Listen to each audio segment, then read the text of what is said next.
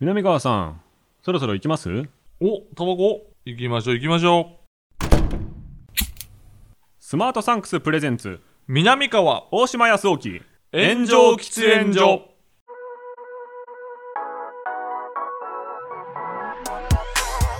So long, I've been trying to fight the world. Damn wrong, everything I thought I knew. Hold on.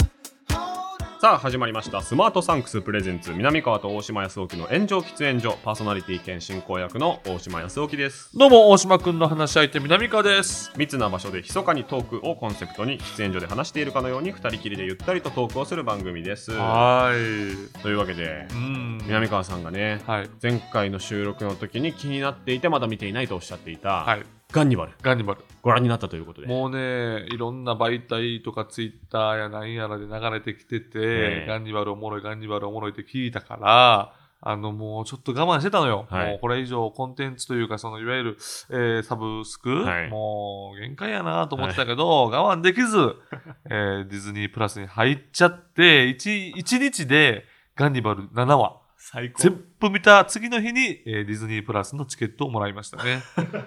めっちゃおもろかった。いや最高っすよねガンニバル。僕は毎週で追っかけて見てたのでうわぁ一週ごとにうわもう終わりかもう終わりかっていうそうだからね。一気見がある意味羨ましいですねいいよね。やっぱさ、柳楽くんがすごいのよ。柳楽さんがおかしいでしょあれもうもうそうやねん。で、俺ね、漫画をネットではい見てて、はいはいはいで、全部見てないのよ。はいでも、ガンニバルって、あ、確か、漫画で見たな、みたいな。はいはいはいでも、うっすら、はいそれこそ多分、漫画、なんだっけスマホやから分からんけど、はい一巻とかぐらいだと思うねん。んうん触りぐらい。はいでもなんとなく精神的にストレスかかりそうな番作品やなと思ったから、ちょっと後でまとめて読もうみたいな感じで置いといたのよ。でもあれってざっくり言うと、うんまあ、村にはい駐在さんが来るやん、はいそうなった時に村が異常やん、はい当然ね、はいで村が異常です、はいほんなら駐在さんって正義やんそうですねどう見ても、はい正義でわーってやられてやられてあ命からがらこんなところがあって、みたいな感じ家族守ったりねそうそうそうそうはい いやいや柳楽君一人ディストラクションベイビーズやってた いやそうなんですよそうなんですよ僕も原作の漫画多分1巻しか読んでないんですけど、なんかねえこんなだったかなっていいうやそうやねんそうやんなねえそこ。いや、おもろいねんで。おもろいんやけど、え、そえ根本ちょっと設定違うくない。そうそううそうそうそううん。で第何話か3話か4話だったか、あのん柳楽さんうがん暴力刑事だっていうだけの回みたいなのありあますあよったね。あったあった。あるし、でもなんかわからんけど、どっかで行けーみたいな瞬間はあるや ん。そうなんこですっちよね側が。行け行け行け、やっ柳ち田。ゃえみたいな。そういや、後藤家ならもう全然いいよいみいたいよな。い行けみたいな。や、だからどういう気持ちで見てるのか分かんなくなるけど。ほんはい。で、あの、あの、まあこれ、シーン言っていいと思うんやけど、はいどこからか、まあ、わーって車を移動させてはるい時はいはいはいには、い。えーまあ、柳楽優也が、はいえーまあ、言うたら襲われるわけよ、はい後藤家に、はい襲われ方があのトンネルの中バーって走ってて、であのゴミ収集車みたいなあのれが最高だった。ねゴミ収集車みたいなのがはいバーって来て、まあ何気なく前に来るんですよ、はい。であーなんかゴミ収集車前に来たなと思ったらなんかスピードバーっと落ちてきて、ゴミ収集車の後ろの角がガバーって開いて、そこから猟銃撃ってくるやつが おる、でその時は普通さギャーやんうん。あのほんまよく見てほしいんだけど柳楽優也、はちょっと喜んでておほほーみたいないや、そう見え る、そう見える。そう、うひょーみたいな。たまんねえなーみたいな感じやねん。はい。だあから、のリアクションさ、どうなんなんかオンラインゲームとかでやってて、うん。その、平地みたいなうん。ところをずっと歩いてて、獲物出てこねえな、みたいな。な感じだったところで、カチャッて獲物現れたうんみたいなそうそうう、スイッチ入っちゃってる顔してるんですよね。そう、おーほーほーみた いな。もうリ危ア機としてるわけ。リアクション間違ってないみたい な。そう、そうやねん。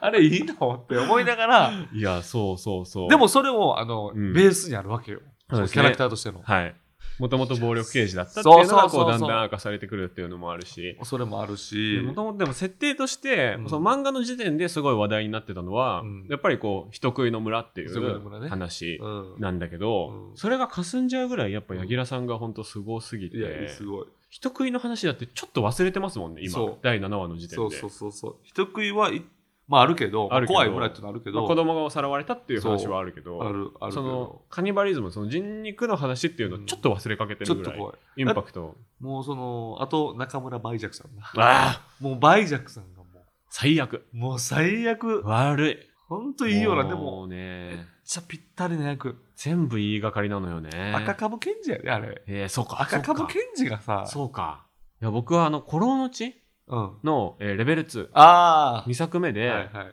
まあちょっと悪い人だったんであすよるねうんそうそうっ。ていうのもちょっと思い出しましたけどまた、あの味が違う感じで違う違う。バイジョクさんも。全部もう最悪なんだよなあの人あがの、役者もさ、いなんかこう、本当実力者揃いやか ら。そうです。ね本当になんか、多分おそらくこの人、そんな有名じゃないけど、舞台とかで力つけてうんうんうんうる、んある人で、えー抜擢されたんやなっていうのも、ちょっとこう、裏側で、ちょっと爽快感があって。そうですねああ、この人多分売れるで、これ、みたいな。もうあるじゃないですか。うんあれもいいよな。それこそもうバイプレイヤーばっかりそう。あのゴミ箱ゴミ収集車の中から打ってくるのって佐藤さんですよそう、あのね人そう。佐藤義さんですよねそう。あの人も売れたね。ねえテレビドラマ「マイクール」のように出てますけそどう。あの人、ほんで、意外と身長高いんやな。高い でかいよな。でかいですなんか、みんな立ってる時言ったら、でかっと思うねん。ねえで松重さんみたいなねそうタイプの方かなと思ってましたけど、うんうん今回髪伸ばして伸ばして。なんかそのアメリカの先住民系というかはいはいはいはい。なんか西部劇とかに出てくる、はいはい。、今ねインディアンっていう言葉を使っちゃいけないけど、うんうん当時のインディアンっていう役で出てくうる、ん。やばい酋長みたいなうん、そうね。感じあある。りますよね、感じある。感じあるわ。で、骨の感じとかでスタイルいいねんなス。タイルいいんですよスタだイかルいいねらロングコートとかがバチッと似合うそう。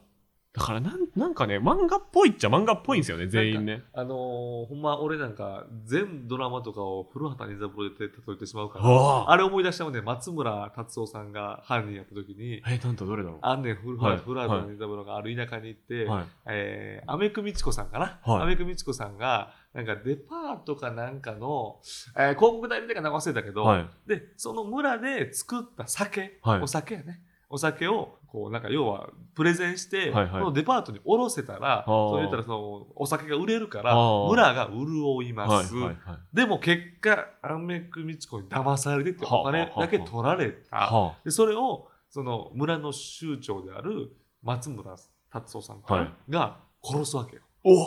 殺すわけで殺して村がみんなであの松村さんを守んのよ、まあ隠であの蔽そう岡八郎さんとかが「わしがやったんじゃ!」みたいなえ古畑古畑ですかそうそんな回あるんだでいやいやって古畑さんが「いやいや」って「わしがやったんじゃ古畑さん」っていうのが後藤のためと思ってそれかぶって 同じだ全く同じ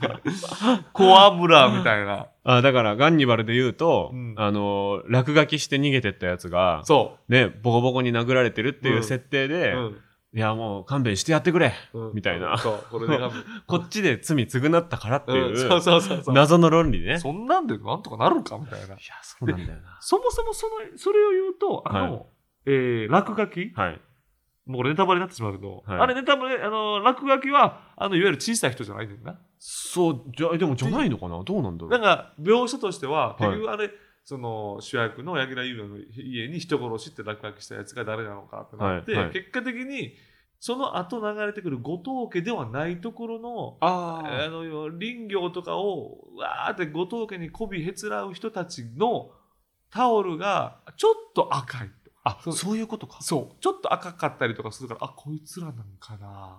あみたいなところで終わんねんけどそっかだから後藤家そっか梅若さんはだって後藤家じゃないからそうそうそう梅若さん側うんの人たちが、その後藤家とうん柳楽優弥さんの家の、うんこう確執うんを深めるためにうんやっているっていうそことかう。なんかあのーあそうかそういう結こと局か一番最初のあたりは後藤家悪い後藤家悪いってなっててんけど、はいで途中であこの周りの人たちで後藤家じゃない人たちはみんないい人やんか、うんこんないい人やって言うけど、もう極悪だって極悪あ一番怖かったのが僕あの柳楽さんうのん妻の吉岡里帆さんうんうが最初は結構怖がってくれてるのに、うんうんであのこの村はやばいよっていうのに対して、あやばいねっていう感じなんだけど、なんかすぐうんみんなただの噂好き好きじゃんああーあった慣れれば大したことないじゃんうんみたいなこと言って、のこと言ってああやばさに気づいてないこいつっていうそうやねんそうやねんあれめっちゃ怖かったでもはい3人で逃げようって言ったらはーっと逃げてくれるのみたいなうんところもあんねん、じゃあちょっとずるいんですよね、まあねそこはねそこうんで ちょうどやっぱり吉岡さんがいい感じのあの俺あ吉岡さんってあんな演技うまかったんやって勝手に思ってしまったもんねああでもそうででもうまいですよねずっとねねずっとうまいよね、うんうん勝手なこっちの悪いレンズで。まあ確かに CM タレントっていうイメージとかもちょっとありますしうんね。勝手に思ってしまったから。いや、でもあれみんな良かったわい。やだから原作の漫画であるその最低なシーンこのシーンいるかっていうシーンがあるんですけど、うん。あのその警官が、うんその妻のうん胸元にこう顔をうずめて、うんあ俺巨乳と結婚してよかったっていうそあのあただゲスなシーンがあるんですけど、うんうんうんそれを今回もやってるんですけうん。うんど、。あったあった。そのためにうん吉岡里帆さんうん。になってて、うんその胸があってかつ演技力がある人っていううんうん時点で、うん。結構もう吉岡里帆さん一点買いで口説いてんじゃないかっていそんなことうないよ小うな池栄子さんもいるし。 小池、小池栄子さんダメでしょ、あのな役。なんでよ。全部でも勝っちゃうでしょ、そんなん。もうなんか、小池栄子、柳楽優也は もう勝っちゃうでしょ。勝っちゃうから どういうことですか後藤家より強いでしょだっ。てそんなことないよ。ま、眉眉毛なしで来るからね。いや、だえーからなんかちょっとその華奢な感じで、かつ、その、やられる方の演技もできて、みたいなできてことで言うとうん、だいぶ絞られた中でのキャスティングなんじゃないかなっていう。柳楽さんもね、他の人、誰ができるかって言ったら全く想像つかないですしいね。だから結局、唯一無二の役者になったうんよ。ん。だから、柳楽優也、吉岡里帆、口説けなかったら、うんもう企画なしですってなった無理んじゃよなねかな。。誰もいないよ ね。そうなんですよね。で、一番最初に出てくる、その、あのー言ったらその駐在さんがいなくなるわけや。はい失踪するわけ。その、かのさんっていう駐在さんの役。 1話の最初ね。一番最初、はいもうね、皆さん、もう顔だけ見たらもう、あ、この人ねってわかるやつね、はい。もう、名前こそ、あのー僕は知らないんですけいどやいやいや、でもめっちゃ出てるめ方っですちかゃら。、めっちゃで、この、だからそそうのバイプレイヤーがいっぱい出てくるわけ。調べたんだよな、最近。あの人八は芝八芝俊弘さん八っていう島方で敏すね。弘さん。もうもう顔見たらわかります。だって、とあのー特撮とかも出てる。うん。子供の、あの、好きな戦隊もののやつも出る。出る。で、なんか、大河あドラマ5回出てる。大河ドラマ5回出てる。うんでもドラマで、例えばサイコ野郎の役も、変態役もできる。できる。でも、普通の優しいお父さんもできる。はい。事務員みたいな役も。ジムみたいなできうる。んジムな役もできる。うん。もうとんでもない役者なんですよ。とんでもないです。で、ちょっとやさぐれた刑事の役もやって、やってたことあある、見たことある、うんうん俺。うんあの人。今、ウィキペディア見てるんですけうどん、。 1分ぐらいスクロールしてるんですけど、終わんないですもん。そうやろ。ドラマ。で俺が一番気になるのはそれぐらい出てるみんなの脳裏にあるでもみんな名前言われたらわからん、はいこの役者は一体年間どれぐらい稼いでるのかっわかるか わかるかて それでしょみんな気になってるのは5時に夢中のタイタイトルなれへんなれへんこれ確かに。正直、はい年間2000万って言われたら、うんああ2000万ぐらい当てられるやろうなとか思ってしまうし、んんんいや実は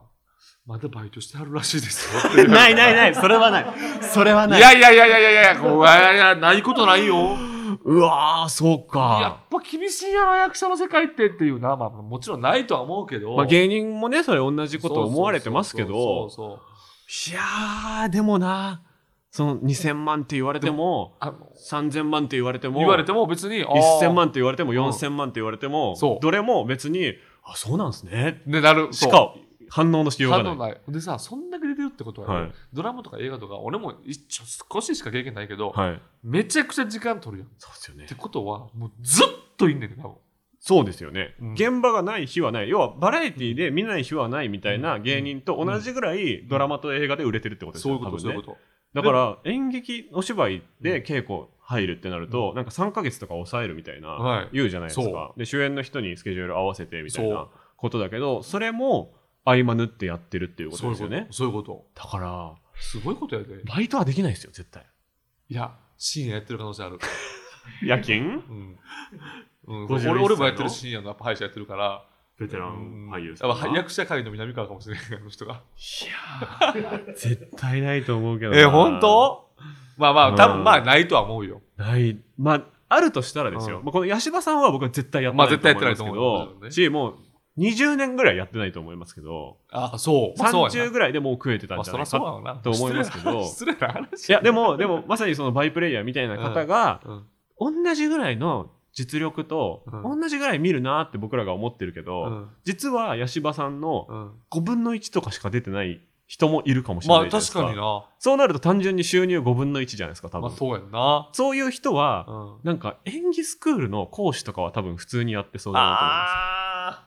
ワークショップとかねす。ワークショップとかああ、ああ、ああ。で確かに、そういうのあるよね。ゲストで来るみたいなのとかでうん。ちゃんと一回1万円とかもいらっやてみたいな。ああ、そういう、やってらっしゃる。まあ、そういう生き方は全然あるよね。そういもうちろん多分いろんな人脈とかがあったりこう、実力があるって分かられてたら、うんうんうんいろいろできることもあるんじゃないかなとかうんうんうはん勝手に思いますけいどやね。それで言うとな、その、ささっこさんやったっけさこさん。佐藤よしさん、さこさん。あの方なんて、おそらく、はい、えーもう舞台でとんでもなく実力がある方やと思う。はい多分わかんないよ。文学座とかそういう系の。あずっと舞台で多出分身はでもそういうところかもしれないです出ね、力をつけて、うんどっかで映像出てきたわけじゃん。うんで吉田鋼太郎さんみたいにさ、はいはいずーっとそんなシェイクスピアとかやってはったけど、はいはいはいどっかでこう映像できてドンと売れたみたいな、はいあれ吉田鋼太郎さんとかはあの半沢直樹とかも出てはってねそうですそうね、んんそのそれこそ、えー誰やったっけおっさんずラブとかの時はもうとっくにめっちゃ売とっれてまくしにた売れてるとそっっかくに売れてるであのえー、と誰やったあの所長そっか所長あえっとリジュウリジュウさん、ねリジュウさんはいあの人も、うんあの多分舞台ですごい力をつけて、はいい、きなり売れるわけやんか、はいそもそも出たかったんかなっていう思いがあるね舞台ということにずーっと主軸を置いてるから、うんテレビに出たいっていう願望、うん映像で売れたいっていう願望は、うん果たしてあったのかなとか気になれへんまあ半々な気もしますよねほんまなんか多分同じぐらい頑張ってた仲間がうん大河か、まあ、朝ドラうんか半沢直樹みたいな、うんうんそのクールで一番のドラマみたいなのに、ポイントで出てでそっから一気に引く手あまたになるっていうケースを、多分数年に一人ぐらいこううん経験してると思うんですよね、うん周りの仲間たちが。はいで彼らが景気良くなっていって、うんなんか CM とかでも見るようになって、わーって思ううん気持ちもある反面、うんあーでもやりたくない仕事もやらされてるな絶対っうんて思うのも多分マジで半々とかじゃないですか、はあはあずーっと。いや俺聞いたのは、はいあので話か落はい語家さん、あ落語家さんであのね同じ同世代の落語家さんがおってーはい喋ってたのはいであのある落語家さんが、はいめちゃくちゃ一時期テレビ出てたけど、はいはいはいテレビ出なくなって、はいずっと落語をやってだはいから落語にこう集中するみたいななるほど。話し会落語に集中する、うん。でもやっぱりあの人って結局あれなんでしょうテレビの仕事とかも断り出してるんでしょうねみたいなおうおうおうやっぱもう落語に集中してやっぱ落語っていうのを極めたいっていう感じですもんね、うんつったらな「波川アホかえテレビに出たくない落語家なんかおらんねん」えどんな落語家でもテレビに出たってしゃあないねんでそうなんテレビが一番出たいねん。落語に集中したいとか、もちろんそれは集中したいかもしれないけど、はいそれテレビ出てても集中できるんやから。確かあ、に。もういいわけやん。テレビみにね。んな、ずっと出どのるわけ落語家でも、上から下まで全員、どんな師匠でも、テレビ出たらしゃあないねん、みたいな。まあ、その人は偏った意見かもしれないけど。ああ、だいぶだと思いますけどね。ああ、でも、にではもそういう世界だっつって。ぶっちゃけそういう世界や、みたいな。えーあ、そういうのもあんのかーっていうのもあるからな。ああ、じゃあテレビ出たいっていうのは、そのトーク番組とかで売れたいってことですかえー、だから、その、テレビタレントみたいな仕事もガンガンやりたいと思うやりたいってこうとんです。なるほど。まあ、当然それがら自分の落語のお客さんにつながるとか、そういうようなまあ循環を考えてるんかもしれないけどね。その宣伝としてそうそうそうそう出たりとか、そうそうそうそうの今までお世話になった人への恩返しとしそてうそうそうそう、最近出てるねっそうてそうそうそう言ってもらうとかも含めてってことですよね。でもなんか落あのーいやあいつはテレビのとこ行ったからなみたいなこと言いよんねんみたいあな。あいや出たいくせにポーズみたといしてな。みたいなことはそその方がおっしゃって俺が何も思ってないんだけどあーそうそうそうそう出たい気持ちはでも、まあ、あるだろうと。でも芸人やったらあれ出たいからまず第一に、はいはいはいはいだから出たいから、はい出たいはい。っていうところがやるけど、なんかそういうさ、あこの人はこれを大事にしてらっしゃるねんなっていうえーことっていうジャンルはべきあるやん、はいそ。の落語にしても、はいはいはいはい演劇にしても。だからその辺って、でもやっぱテレビってでかいねんなとか、そうですね。そういう意味では。なんかドラマの俳優さんって、そのうん1個でバンって売れた人たちの、うんもう取り合いになっちゃってるというか、そう同じ人ばっかで回してるじゃないですか。あれなんとかならんのああれ、あんま良くないですよね。れ良くない、絶対良くないよ。だから、その八柴さんとか李十剛さんとうんかう、ん佐藤よしさんとかっうて、多分、すごい我々のためになってますよね。そうなってる。あいつだって思わないけど、うん、気にしたら、あ、あの役と同じ人だって、そう。ギリなるっちゃなるけど、そう。いやで、も、そうそのね。言ったらそのみんなうんみんなキムタクだみたいなこそう。とじゃないですかだから松重さんとかはもうキムタクになっちゃってるじゃないですか、まあまあ、もうね、売れてね、はい売れちゃってね。うん、でも松重さんでしかないっていうやっぱりでも、大金稼ぐにうんは、そうならなあかんねやろな。まあ本当トータルでゼロ1個変わるとかそうなんでしょうね1個一個じゃないのかなここ数年でさ、うん俺たちってどれだけ山崎賢人さん見なあかんねんほらいやーマジででもそうですよ、山崎賢人さんを永遠に見ないといけないんじゃないかって思う瞬間あるようん、ね、もう、だってあの、え、誰だいあれ、えー、なんだっけ、最近ネットリックスの。あ今の国の今アのリス国のアリスもあはいはいはいはるい、それキングダムもキンあグるダ、ムもある。もういっぱい劇場とかもいっぱいある、はいその出まくってるよね。いや、その人忙しすぎるよな。日曜劇場も出てました、日曜劇場もも出てんねアん。トムの方。そう、アトムの子も出てる。だから、なんかその山崎賢人さんは別に選んでるわけでもないし、うん。別に好きでも嫌いでもないって言ったらい失礼や、だけど、いや、でもそうやね。別そのに嫌いじゃないねん、決しそうて。決してね。でも、あれめっちゃ見るなっていうそうのは、プラスではないですよだね。から、主役やったらう、んちょっとずらしてよって思わへん。うん。もう同じ時期に主役2本って、いやいや、ちょっと待ってよ、みたいな。いや、そうなんですよね。う。なんん絶対いたわ。じゃないとダメかなっていう。そ山崎賢人さんじゃない とダメかねっう。ってて思ってしまうよな。正直これこれは、いやあの思いたくい。ないですよ。そう、憎きとか気持ちもないね。うん見たいよ。山崎健太さんも見たい山よ。崎賢人さんのことだけを言ってるわけじゃないじゃないじゃない。ないじゃない。これは、あの、ほんま語弊のあること言うんやけど、うん山崎健太さんもすごい忙しくて、ね、大変なことやと思うんですけれども、ただ別に、ここ、うんこの人でも全じゃ然あちょっと他一人ぐらいあげないとちょっと変な感じになるな。いやでもね今この現段階における、はいトップなのよそういうことでそうダントツトップっていう CM とかでもえ見だってるし。そうでしょ他なんか出てる他すごい人いる、いるかな他いかつっていう人いるいや、なんかね、その、うーん、なんかちょっと、あー確かにねちょっと前やったらある佐藤健さんね、そう多いなそうルルオニケンシンやって今もドラマやってますしネね、ットフフリーもそうネットフリーのファーストラブねァーストラブ初やっ恋。てたりとか確かいに。ろいろやってますからででまあもちろんあれやなうん。ネットフリーとかもいろいろ増えたからそうですね仕。事が大変になったというのはあるかテもしれレビだけじゃないからっていうないテレビだけじのゃもないあるとは思うけど、はい別にね、もっと、なんだろうな。もっと力ある人、あ、もっと力ある人です。語弊あるわ。あの、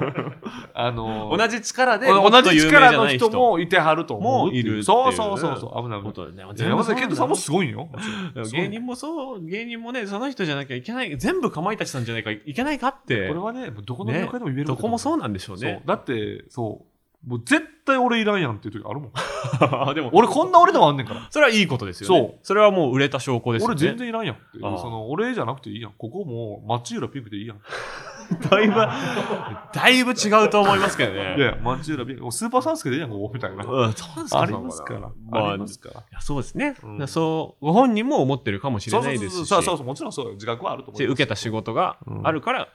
そう大人の事情でってねいうのが出るタイイミングこんなにかぶと思ってなかったよって。そうねたけるさんも、ケントさんもおっしゃるかもしれないおっでしす、ゃってね。ますおっしゃっていやすいませんそうなんだよ。俺も嫌だよ、うんとそうね絶対そ言ってると思いますうよ。すいませんごめんなさいうん名前言ってというわけで、はいなんかススターに依存しないってことですね、そういうことなのそうそうそう。南川と大島康沖の炎上喫煙所この番組は最短1分で感謝を送れるギフティングサービススマートサンクスの提供でお送りします南川さん今回もリスナーさんから差し入れが届いております何でししょうかょう、嬉しいね毎回ショコネというお菓子ですねあららミルクチョコ味抹茶チョコ味えこのああるなんかえ何バレンタイン的なことバレンタインということでチョコっぽい差し入れをご用意しあましたららら嬉しいじゃないですかあ甘酸っぱいラムネ菓子を濃厚なフレーバーチョコで包み込んだ新食感スイーツショコネですとおーこれですねあ見たことないああちょっとなんかあの高級な感じでねあ個包装になっててうんで丸まん丸で大丈夫かなこれ口に入れてすぐいけるやつですか、ちょっといきますようん。うん、あ、なんかすごい高級。おあの、あれやわ、大人の味やわ。あ、でも、ち合ょわっせとてないビターな、うん。あの、パウダーがかかうんってて。あ、でも中に何があるのラムネな、あやばいな、これ。口の中でなかなか消えないタイプのお菓子じゃないですか、うんこれ。これちょっとラジオ向きじゃないですね。これ全然ラジオ向きじゃない。一番ラジオ向けじゃないですよ。うん。硬 っ硬っ美味しいんですよ。美味しいんですけど、口の中の占有率すごいですよ、うこれ。ん、だってこれはうん。ラジオのリス、あの、なんていうの、ジョ DJ にはちょっとね、おすすめできないかな。あ、いいじゃないですか。今あ僕、チョコ全部溶け終わって、ラムネ状態なんですけど、うん。なんか、甘ったるい後味が残らないですね。すっきりするラ最ムネ後のおかに。げでうんああ、これおもろい。こなれん天か才じゃないこれ。食べてて全部味ちゃう。うん。な時間の経過とともに。あ、で、しかも、ザクザク噛めるタイプのラムネですそよう、最後。あ、消えた。ああ、いいですね。いや、美味しい。ありがとうございます。ありがとうございます。うん素晴らしい。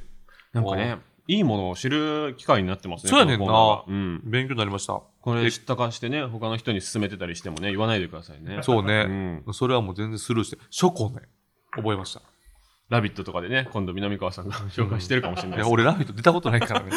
出たことないから。いや、いつ出てもなんとなじゃんく、なんとなく呼ばれないんじゃないかなっていう気がする。いやそんなことないうん。いやー、まあ、ラビットへの道をやってもいいのかもしれだない。からね、いや、僕でも、ポカポ。カ出たんだから。あ、ポカポカ出ましたねね。うんポカポカ出ました。いただきました。えーこちらの差し入れをリスナーさんの皆さんからの投げ銭でいただいております。はい投げ銭後には僕らからのお礼の限定動画も見られるので、有料級のトークが聞けたなと思った時など、番組ホームページから投げ銭してみてください。引き続きお願いします。差し入れをいただいたところで、こちらのコーナー行きましょう。お願いします。南川さん、大島さん、これ知ってますお結構楽しみやねんな、俺。いつねも南川さんと僕、大島がリスナーさんからおすすめのコンテンツを教えてもらうコーナーでございます。襲われるしね。 2人が強く興味を持ったコンテンツを教えてくれたリスナーさんには感謝の気持ちを込めて先ほど僕たちがもらった差し入れと同じものを送らせていただきます。はいということでこれ前回いただいたやつで、うんあのオクトパスオクトパスね。ネットフリックスうんの、うんうん。あれ見ましたけどあれ、見てくれた最高ですねああれれいいでしょ。みんな見るべきそうそあのー博士みたいな人う。がもなんだろうう さ、すディごいレクターなのかななんかあの、もう言ってしまえばはさ、い鬼人でしょ。いや鬼人でも 鬼人とタコしか出てこないからそそうそうそうそうんなに鬼人に見えないんですよねそうそう。でも、日常に疲れちゃってうんデジタルデトックスのために海に潜り始めたらそうそのタコに恋してしまうっていそうやろ。やっぱさ、でも海外やからさ、まあうん全然違う観点やねんけどさ、海外やからさ、似合うよな。なんか日本やったらさ、あ田舎やったらさ、もうガンニバル始まるっしょ。確かにあとなんかそのちょっとバラエティチックな目線入っちゃいそうですね はいはいはいはい。そうね激レアさんみたいうんな、アウ確かトにデ。ラックスみたいうんな確かに確かに。ちょっとね、 ちょっと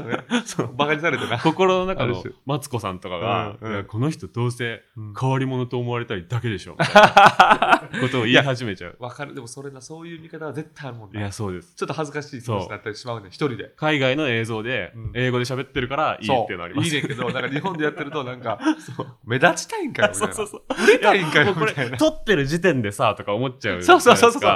ないですかそうでもあの人がやってると、うんなんかがっしりして、ちょっと俳優さんみたいなそう見た目でもあるじゃないですそかう。。だってさ、なんか突っ込めない感じあるどう考えるっておかしいアングルの時あるやん。そう。先にカメラ置いといてからうん泳いできてますやんの時もあるんだけど、もう売れようとしてますやんみたいなまあそれ結はな果的にね、意結地悪な果見方的にいい作品になったってそう意いう。地も悪ともな見方と作品にするつもりはなかったのかもしれないけど、はい本当変わった作品でしでたね。もあんなんがざらにあるってやから恐ろしいよなえーいや、じゃあ行きましょうか。はいはいはいどうぞ、えーラジオネーム、口先だけの土産流さん。うん私がお二人に見てほしいコンテンツは、YouTube、ランジャタイのポンポコチャンネルの漫才、クソったれ人生にさよならポンポン、伊藤視点バージョンです。ああ何それあこのれ知らないな。ポンポコチャンネルはあのランジャタイがやってるやつやんなで、あのーさよならポンポンもうんよく見ますよね、ネタとしては。見る見る見る見るあー縦横無尽に駆け回るランジャタイのネタを伊藤さん視点で見ることで思っていたよりも掛け合いになっていることに驚きました。ああなるほどねこの動画は2.7万再生という今のランジャタイの人気からすると埋もれてしまっている動画なの でお二人の感想をお聞きしたいですまあ、埋もれてるっていうか、まあ、そそそれが現実なの可能性もあるよな需要がねそれ以上ない可能性もあるけど確かに言わわれてみればうんその国崎さんが、うんあれですよねなんか帰ったら絶対やってね、あってーやつでしょまあもうかな多分そうですよね、うんもうそういうなんかさ、もうあのあいつあのテンションだったらもうさ、なんかもうはいはいっていう感じになってしまうから、俺も。でそれに対して伊藤さんが「うん何うん。もう分かったから」みたいなうんずっと言ってるうんだけで、掛け合ってはないっていうイメージ確かに、確かにあり一ますね方通行って感じがするね。でも、うん伊藤さん視点で見ると、掛け合いになってることに気づくという。えちょっと待って、その、二人で喋ってたら掛け合いになってなくて、それは伊藤さん目線、え、伊藤さん目線は伊藤一人で喋ってるってことでしょ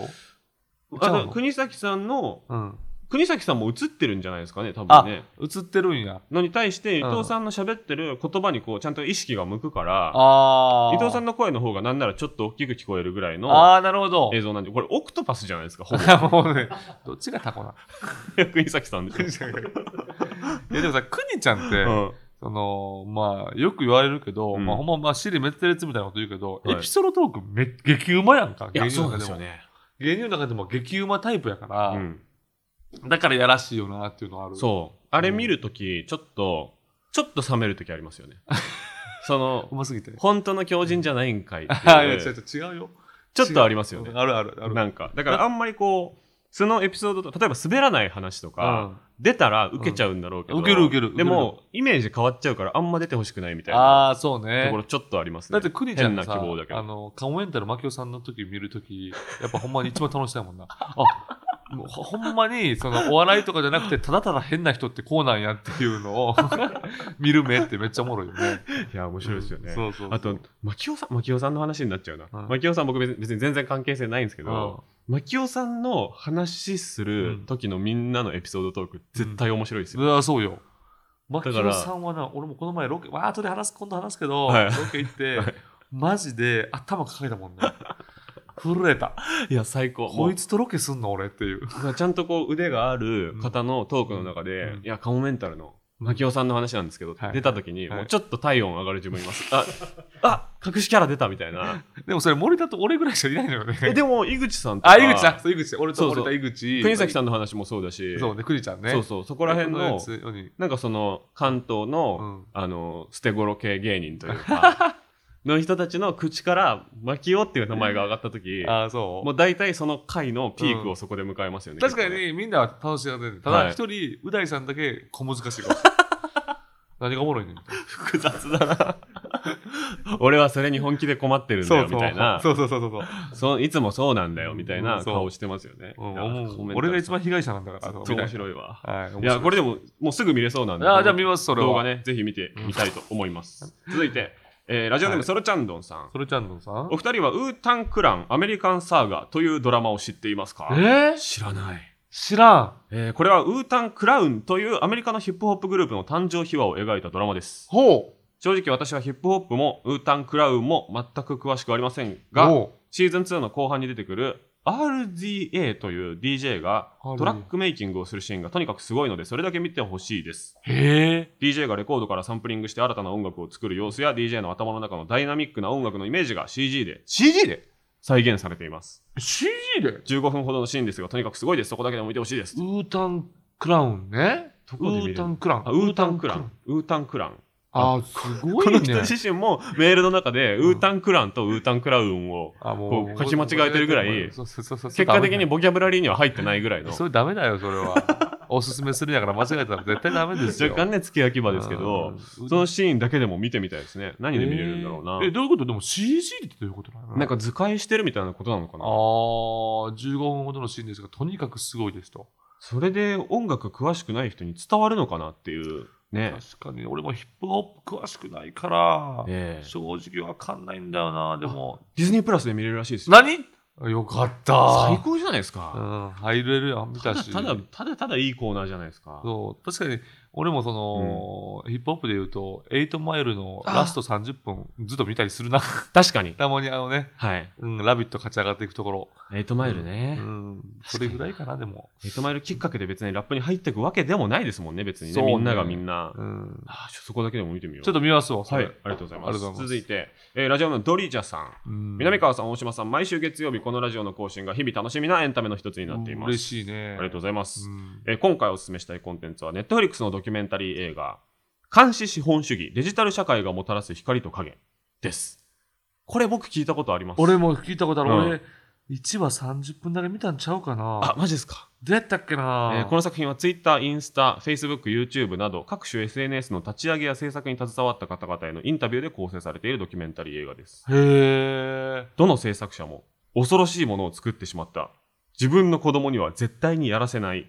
グッドボタン機能がまさかこんな力を持ってしまうなんて、など、自分も使用している立場から背筋が寒くなるようなことを言っています。はあ。えーお二人特にお子様をお持ちな南川さんは、もう少し大きくなれたらお子様と SNS の付き合い付き合い方どうするかないど、やぜ、これはひね聞いてみたいです。これめちゃくちゃ難しい問題なんですよ。ですよね。だってさ、まあまあ、今この問題の、いわゆるあの動画、ね問題、迷惑動画問題もあるし、はいはいまあもちろんあの LINE もあるんやけど、自分の子供の時に、はい。なくてよかったって何回思本うか当に、もしあったら、うん今人生でやってること今起きて24時間やってること、うんうん一個もできてない可能性ありますある、ある。お笑いもやってないかもしれないある全し然あラるジオもや触れてないかもしれない売れしてないかもしれへんよ。僕の場合多分勉強もしてないんでああ、大学も多分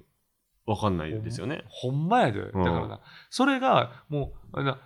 ちょっと一つの手段としては、はガッとやらして、はい飽きさせるっていう方法ってないんかなってい、いでもうそれしかないってだんだん思いますよねそうそれしかないような気もすんねんないかにしょうもないことかってでも親が、うんこれってしょうもないことなんですよって言ったって、うんもう聞かへんやんそう言葉で聞いてもねそお前はそう思うかもしんないけどって、う、うん、そうね昔だって漫画とかについてそう怒られる時意味わかんなかったですもあんっねたもんでもなんかそのあるやん最う近んベストセラーの「スマホ脳」とか、ああ怖い本怖い本はいあれ怖い本やねんけど、うんあれをちゃんと理解させて噛み砕いて教えるってことしかもう今んとこ思いつか ないねんなまっとうな回 答ほんとマットいやマジそうしかないねんいやあとこれはマジでし俺の中の命題やねん結構これ中学生ぐらいになったら、うんその一緒にネットフリックス見ようよみたいなノリで、これ見せちゃうっていう手ありますよね、あー確かにね真面目な話確かにね一番ドキュメンタリーがパワーあるかもしれないですよね確かになでこういう怖さを伝える表現が、うんこうもっといろいろ多様化してほしいですよね新書とか子供読まないから、いやだから俺は本当にそのあ子供向けにネタを作るじゃないけど、はいはいはい、子供だ自分の子供だけにようんこういうことがあってこういうことでこんなことっていうのって面白おかしく伝えるっていう、うん、動画作ろうかなと思ってるああいいんじゃないですか本当に。だ説得力はあるけどそうでででも南川さん か南川さんって俺結構叩かれたりとかしたりとか、まあ確かにほんそれこそブログ書いて、はいあのね、ヤフーニュースになって炎上したりとかあったから、この時お前こういうこと書かれてるみたいな。はいはいはいはいこれきついよみたいいな。やうんー確かになそのインシデンツとかでそれこそ、うん。ああいう感じで、うんその情報社会の怖さをお笑いでっていうのは、あカモメンタルさんとかの力借りたら本当にできそうですよね。ああ確かにね。やっねぱう大さん出てきてさ、やっぱいりやすそごういいう時代になってほしいな。そうね。いやというわけで、えーこの3つの中から一番気になったコンテンツを南川さんに選んでいただきますい、やえーまあ、全部気になるんですけれども、やっぱ最後かな。はい一番気になるのはね。えーラジオネームドリージャさんの、うんえーネットフリックスドキュメンタリー「監視資本主義で」えーいただきますということで見ます。ドリージャさんには今日僕たちがもらった差し入れと同じ、えーこのお菓子をプレゼントいたします、うんというわけでコーナーは以上となりますコーナーへのメールはスマートサンクスのウェブサイトにある番組投稿フォームからお願いしますあなたのおすすめコンテンツ教えてください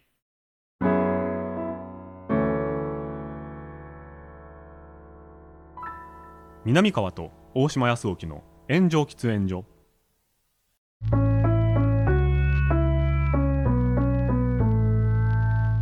スマートサンクスプレゼンツ南川と大島康沖の炎上喫煙所そろそろお別れのお時間ですんというわけでコンテンツ会でしたけれども、ねやっぱコンテンツ界はあっという間に時間が過ぎちゃいますねやっぱね、もう多いわ。多いですわ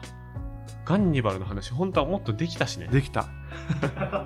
全然話だって、後 半全然話俳優の名前がどうのこうの全く違うもんね。もっと面白いとこいっぱいありましたしねちょっと違うんやけど、だってガンニバルはちょっと面白すぎたわ。面白すぎましこたこ最近で言うとね。日本の実写ネット配信コンテンツでは一番だなって思いいや、ますほんまそうね。うんほんとそうかも。全裸監督最初に見た時とかはね結構衝撃的でしたけど,、衝撃的やったいやーすごいですよけどでいもや、これあれは結構世界でもいけんじゃないですか。いや本当にそうですよね、うんあの韓国のうん映画とかと間違えて見るうん欧米の人いそうですよね。そうそうそうそいや別にそれもまあいいっちゃいいじゃないですか。いいいい結果見てもらえれば。う。いいし、いいし、でいやも見た目のインパクトとかもあるいしや。強いですよ。すごでい怖いのがこれガンニバル完結してから、うん今収録の時点で多分2週間ぐらいしか経ってないんですけど、はいもうちょっと話題じゃなくなってきてるのめっちゃ怖くないですか、ああ、そううん、だから俺としてはやっぱちょっと遅れてんだよな今なんかすごいみんなで話題に見るはから、いはいはいあじゃあ見ちゃった系やねんな南川さんの周りの人たちはうん一気に見るために最後まで撮っといたみたいな、あ多分そうあるんだ人がろうね多いのかもしれないですよね確かに確かにちょっと前も話題になってたねそうですね、うんうんうんいやだから本当にもう1週間単位とかでん、絶対に見なきゃいけない作品が入れ替わる入れ替わる世よの中がマジで怖いでしかももうこのさ今現段階ではもう今週から始まる映画がもう名作揃いでそうですよやばいんですもうよ見ないといけないことがいっぱいあるわけでしょ、ね無理やわもうもうそれだけでもう死んでいきますよいやほんまにな、本当に恐ろしいよなだからそうえ映画とか作り手に回ろうと思う人の気持ちが逆に分かんないです今もうあもうありすぎ 見て見たくないっていう そうそうそんなそんな時代よりそう見たくない作る暇あったら見たく ねいやもうインプットだけアウトプットはしたくないだって1本映画作ってる間に、うん多分200本ぐらい見逃すじゃないマジでかす今200本見れの時代る200本見れるねその損失って結構楽しさで言うといやいやしんどくない、ま まず作りたいってパッションあがあそうるでのすよ、ねまず作りたいってパッションで別に見たいわけじゃないのよ、まあ確かにそう今作るために見るだけだかまらあそうですね、はい苦しい時代ですよ。そういうまあことですよはいお願いしますえー番組への感想コーナーへのメールはスマートサンクスのウェブサイトにある投稿フォームからお願いします。ハッシュタグはすべて漢字で炎上喫煙所僕たちに話してほしいテーマも募集しています。また番組を聞いていて面白いと思ってくれたあなた、お気に入り登録やレビューでの評価をお願いします。というわけで、おここの説明をね、もう本当全然してなかったんですけど、はいまあ喫煙所の中で喋っていたので、そういうことですよ出ていくという設定で出てくするね出。てくるこれ毎回ね、うん、そろそろこの辺のセリフ変えたいねそうなんですよ。ずっと言ってるけど、ずっと変わんない言ってるけど何も変わんないじゃあ俺先行きますよあ、じゃあ僕も行きますわ。